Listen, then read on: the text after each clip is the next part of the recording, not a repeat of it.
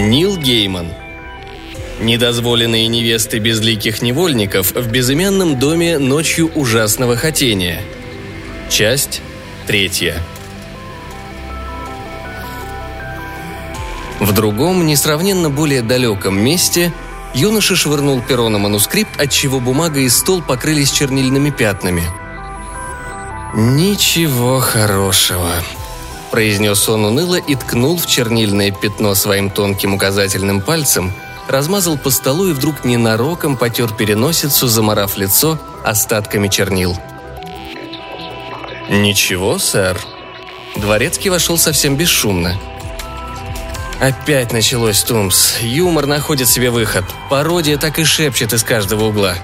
Как будто я пытаюсь глумиться над литературой и высмеиваю не только себя, но и сам смысл писательства. Дворецкий уставился на хозяина, не моргнув и глазом.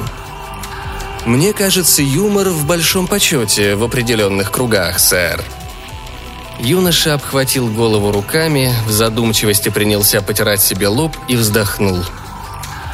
«Не в том дело, Тумс.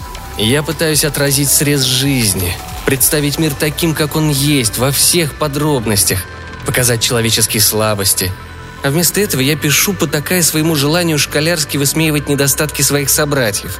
У меня ведь не так много шуток. Он размазал чернила по всему лицу. Совсем немного.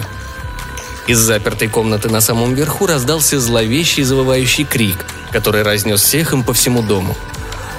Молодой человек вздохнул.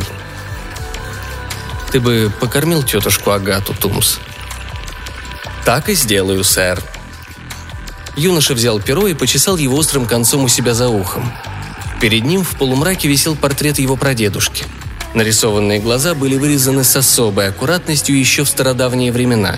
И вот сейчас из глазниц картины прямо на писателя смотрели настоящие зрачки. В этих зрачках полыхала золотая искра. Если бы юноша обернулся и заметил происходящее, наверное, ему бы показалось, будто огромная кошка или хищная птица – уставилась на него прямо из картины. Главное, такие глаза не могли принадлежать человеку. Юноша и не пытался сделать над собой усилия. Напротив, он, как и следовало ожидать, достал чистый лист бумаги, окунул перо в стеклянную чернильницу и принялся писать.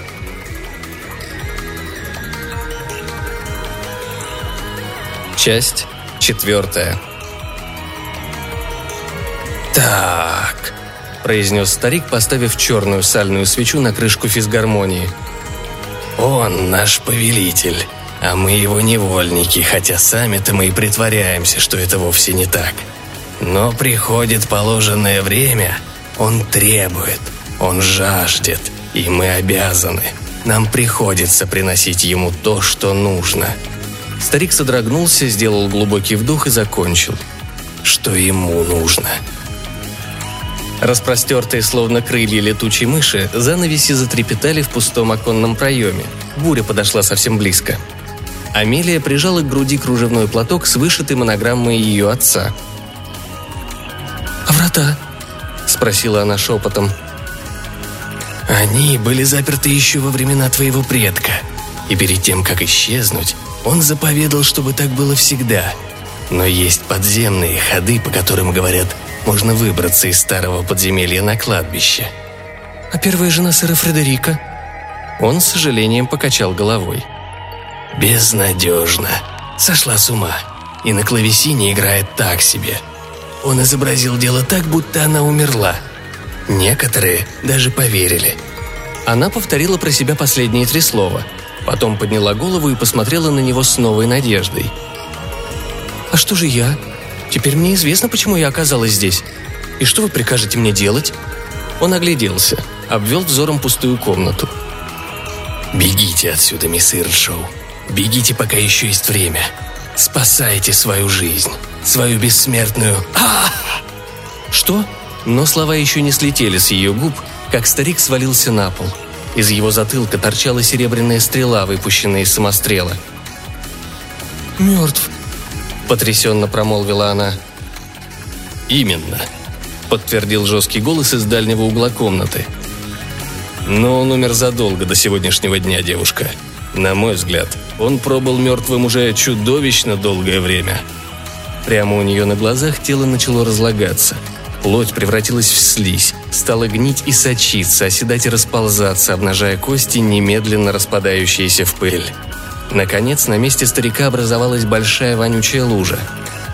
Амелия подошла поближе, окунула палец в ядовитую гадость, поднесла его к рту и облизала, скорчив гримасу. «Сэр, кто бы вы ни были, но, на мой взгляд, в данном случае вы абсолютно правы. Он пробыл мертвым не менее сотни лет»,